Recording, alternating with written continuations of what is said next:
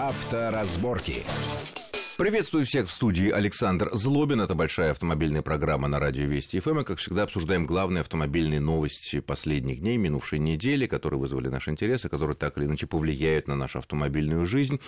А, сегодня есть несколько интересных сообщений собралось. Это довольно сенсационные заявления о том, что скоро дальнобойщиков заменят роботы и автоматические грузовики. Об этом мы обсудим тоже. А, окончательное решение о том, что за опасное вождение будет положен штраф 5 5 тысяч рублей, как будет фиксироваться эти нарушения, ну и другие новости, в том числе, конечно, повышение, резкое повышение платы за парковки на некоторых московских улицах, наиболее загруженных. Эти темы и, возможно, другие мы обсудим с нашим сегодняшним гостем. Это автоэксперт, один из наших постоянных экспертов, Антон Чуйкин. Антон, приветствую вас в нашей студии. Добрый день. Вот буквально в самом конце недели, э, в пятницу, пришло заявление, которое мне показалось сенсационным. Руководитель Росавтодора Роман Старовойт, как сообщает информационное агентство, заявил, что беспилотные автоперевозки, внимание, через пять лет могут вытеснить с рынка водителей-дальнобойщиков. Э, в Росавтодоре полагает, что к 2020 году, то есть буквально угу. через сколько у нас, 4 года, да? Ну, 4, ну, 5, 4 да. года, э, беспилотных транспортных средств во всем мире будет насчитываться уже свыше 10 миллионов, ну, вероятно, какая-то часть будет на наших дорогах. Э, и Росавтодор сообщает, что первый участок для тестирования беспилотных автомобильных перевозок на наших больших федеральных трассах будет создан на дороге Казань-Набережные Челны и дальше распространится на все коридоры транспортные. Э, сразу у меня возникает вопрос, э, можно ли за 4, ну пусть не за 4, у нас все время там удва, удваиваются какие-то сроки, там, ну даже там за 5, 6, 7, 8 лет заменить дальнобойщиков беспилотными автоперевозками?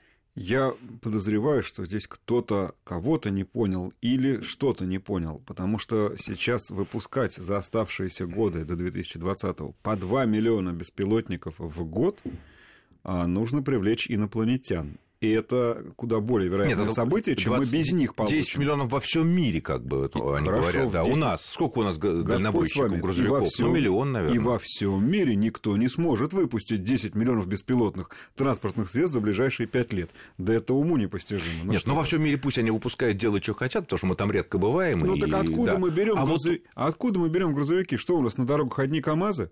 У нас на ну, дорогах очень пестрый парк КАМАЗ самый такой продвинутый Слава сейчас Богу, в разработке я, именно я поэтому его и упомянул но у нас при этом достаточно много других грузовиков, поэтому здесь не стоит от всего мира отделяться, тем более, что вообще такая идея, как беспилотные транспортные средства, они, она и нацелена на то, чтобы мир был единым, это удобно, это хорошо, и это не может работать в одной стране, это может работать на одном континенте, и то неудобно, а лучше всего, чтобы это сразу было все-таки по всему Ну миру. да, как социализм невозможно построить или коммунизм в отдельно взятой стране. А, но здесь по другой но, причине, да. Но причина немножко другая. Сразу такой возникает э, вопрос. Вот вы говорите, невозможно построить, а вот э, оснастить некими роботами, человекоподобными или другими, э, существующие современные грузовики, на которых работают дальнобойщики, это а это, я об этом и говорю. Конечно это же, тоже возможно, да? Э, это, это, конечно, невозможно. Невозможно. Ни в коем случае, потому что, естественно, беспилотное транспортное средство – это не что-то совершенно особенное. Это снаружи может выглядеть как совершенно обычный автомобиль, что мы сейчас и видим на экспериментальных э, тележках, которые используют различные производители. Но, э, ну, понимаете, там есть несколько проблем, а, я их делю на четыре. Это юридическое, это техническое, это, что очень важно, а, человеческое и инфраструктурное. Так вот, а, не решена пока толком ни одна – а без их решения невозможно вывести на дороге в массовом порядке автомобили-беспилотники, грузовые, легковые, любые. Здесь здравое зерно, конечно же, в, этой, в этом сообщении в том, что речь идет о грузовиках, потому что, конечно же, беспилотники – это в первую очередь должны быть грузовики, потому что там это экономически выгодно. Водитель... А это не страшно? Одно дело, когда небольшая маленькая машинючка, так сказать, беспилотная едет и куда-то тыкается, ну, слава богу, не такой большой ущерб. А если вот это вот фура, и сбой какой-то. Ну, заглючил робот. Нет, а, знаете, надо начинать с того, для чего это вообще делается. Это делается не для удобства человека, а для того, чтобы сделать более выгодными грузовые перевозки. И когда грузовики у нас таким а, поездом, эшелоном практически, да, с минимальным зазором друг относительно друга, идут по специальной дороге, вот это чрезвычайно как это важно. по специальной? Ну, здесь Сейчас говорится... Я, я, я продолжу, потом вернемся. По специальной дороге. То, конечно, это и более безопасно, это и более выгодно по сравнению сравнению с обычными перевозками. Почему по специальной дороге? Множество аргументов я приведу самый простой. Ни вы, ни я не хотим ехать по одной дороге с беспилотным грузовиком. Но это же так. А нас спросят? Тут же вот сказано а в вас, этом сообщении. А вас том-то и дело, что и не спросят. Поэтому, поэтому мы говорим, нет, ребята, все таки нужна инфраструктура. Ну, смотрите, у нас самолеты летают по выделенным э, коридорам на своих автопилотах. И никто не рулит по э, дорогам обычным. Э, Но даже в самолетах при наличии автопилот. самых современных и автопилотах то, сидит КВС опытнейший, который да, может в случае чего где... тут же взять на себя и управление. где они летят? Значит, смотрите, поезда беспилотники ходят между терминалами аэропортов. Или, допустим, в метро, там, где они не могут пересечься с другими транспортными средствами. Поэтому, конечно же, когда мы говорим о колесных автомобилях и о беспилотной технологии, мы сразу должны отдавать себе отчет. Вот та самая инфраструктура, про которую я говорю, что с ней очень серьезные проблемы, потому что она толком пока не готова. И, конечно же, для специального автомобиля без водителя нужна специальная дорога, которая готова, которая готова помогать этому автомобилю без водителя работать. Как минимум, и нас туда не пустят на всякий как случай. минимум выделенная полоса. Ну, Нас не должны туда пустить, потому что иначе это невыгодно в первую очередь. Все-таки у нас определяет экономика. Всем рулят деньги в конечном итоге. Для того, чтобы использовать все преимущества беспилотников, конечно же, они должны ехать как минимум по своей полосе. И пересечение их с обычными водителями возможно в исключительных случаях и ни в каких других. Вот это мое глубокое убеждение. Особенно, если уж мы говорим о грузовиках. Именно поэтому господин Старовой ты говорит про отдельную дорогу тестовую, которая будет построена или выделена, да, Казань, набережные Челны. Только так и может быть. Первый участок для тестирования беспилотных да. Э, перевозок на федеральных трассах будет создан на дороге Казань. Ну, имеется в виду, то есть мы можем твердо предполагать и быть выделено. уверены, что это отдельный дорог, конечно, да. будет. Какая-нибудь боковая маленькая Они дорожка. иначе не смогут нормально ехать, а, потому что для любого механизма, который управляет чем-то, ему нужна обратная связь. Мы с вами, как высокоорганизованная биологическая структура, имеем обратную связь, едучи за рулем от педали, от того же руля, от знаков, от елок, от чего-то еще, от чего угодно. Робота, так, робота с таким совершенством э, еще пока не существует, поэтому ему нужны некие э, датчики, некие э, сигналы дополнительные с дороги, которые позволят ему вести машину и быстро, и безопасно, и в конечном итоге даже лучше, чем человек. Но дорога должна этому тоже соответствовать. Это не просто ее почистить, она должна быть тоже же умный, такой же умный, как и автомобиль. Со всевозможными датчиками и так далее. А вот за рубежом, где, так сказать, тоже это все таки развивается, не только наша выдумка, там есть уже такие отрезки дорог или куски, или выделенные там полосы, кусочки, по которым э, испытываются, по крайней мере, пока еще вот такие. Или тоже все это пока в стадии обсуждения подготовки? Знаете, если речь идет о серьезных испытаниях, они пока не вышли толком за рамки полигонов, а, и только начинают выходить на дороги. Там э, эксплуатируются две концепции. Одна из них подразумевает как раз езду по обычным дорогам.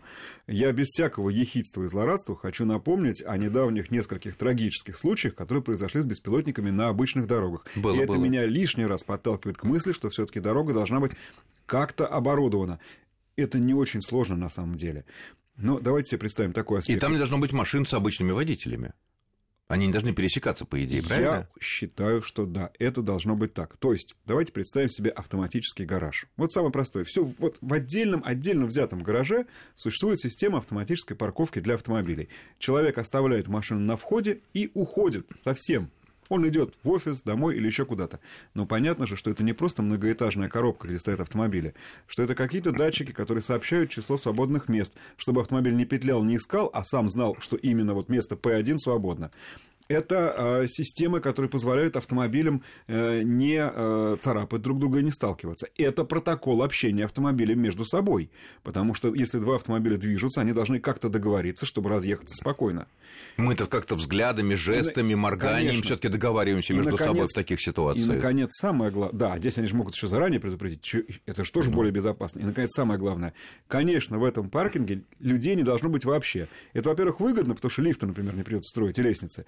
Во-вторых, это безопасно, потому что как поведет себя человек в столкновении с машинным интеллектом в данной ситуации, мы еще не знаем. Поэтому, на мой взгляд, все-таки, что касается гаражей, что касается систем парковки, что касается систем автоматизированного движения, мы сейчас находимся в некой эйфории, считая, что они уже вот завтра будут. Да не завтра, ребят, послезавтра. Сингапур, который выпустил на улице такси и автобусы, имеет за рулем э, водителя который постоянно там сидит и страхует. Больше того, А. и ограничения в 30 км в час. И И вот это принципиальный момент, который хотел след- выделенный- следующий вопрос задать. Выделенный участок всего-навсего в 10 квадратных километров. Да, с- Это ничего с точки зрения города. Вот там они тестируют. Вот Самые супер-пупер продвинутые системы на современных пассажирских авиалайнерах, там, ну, где используют действительно автопилот, но там сидит опытнейший человек с налетом, командир воздушного судна, который в случае малейших каких-то сомнений чего-то или малейшей, там, не знаю, опасности или нештатной ситуации, или погодные условия изменились, он тут же...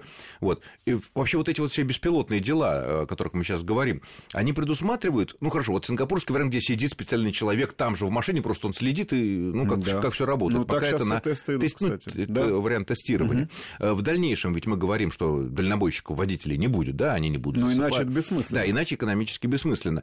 Но ведь, наверное, должен быть какой-то, или это не так, какой-то диспетчер, который сидит где-то там, удаленным образом управляет или может вмешаться в управление одной из, допустим, 50 автомобилей, которые находятся в его ведении, да, и он видит их, видит камеры, там все, картинку и так далее. Наверное, это обязательно, потому что он может если что-то глюкнуло в, в мозгах робота. Я считаю, что это тоже элемент инфраструктуры, о которой мы говорим. А, а, Да, это, это, это некое управление извне, это что-то вроде диспетчерского пункта. Потому что мы сейчас, когда спрашиваем у специалистов, а, как у нас беспилотники, скоро ли будут, и дружно слышим в ответ, да скоро, ребят, потому что технических проблем почти нету, осталось правовые решить, Ого. а это не пять лет. А это, правовые, это- мне кажется, еще проще. Но об, Старовой это- об лучше- этом- лучше нас должен Да, знать, об, что это об больше этих ужасах, да. которые нас ждут, когда появится в массовом порядке на наших дорогах э, беспилотные автомобили, а тем более фуры, об этом мы поговорим буквально через несколько после очень короткого перерыва. Авторазборки.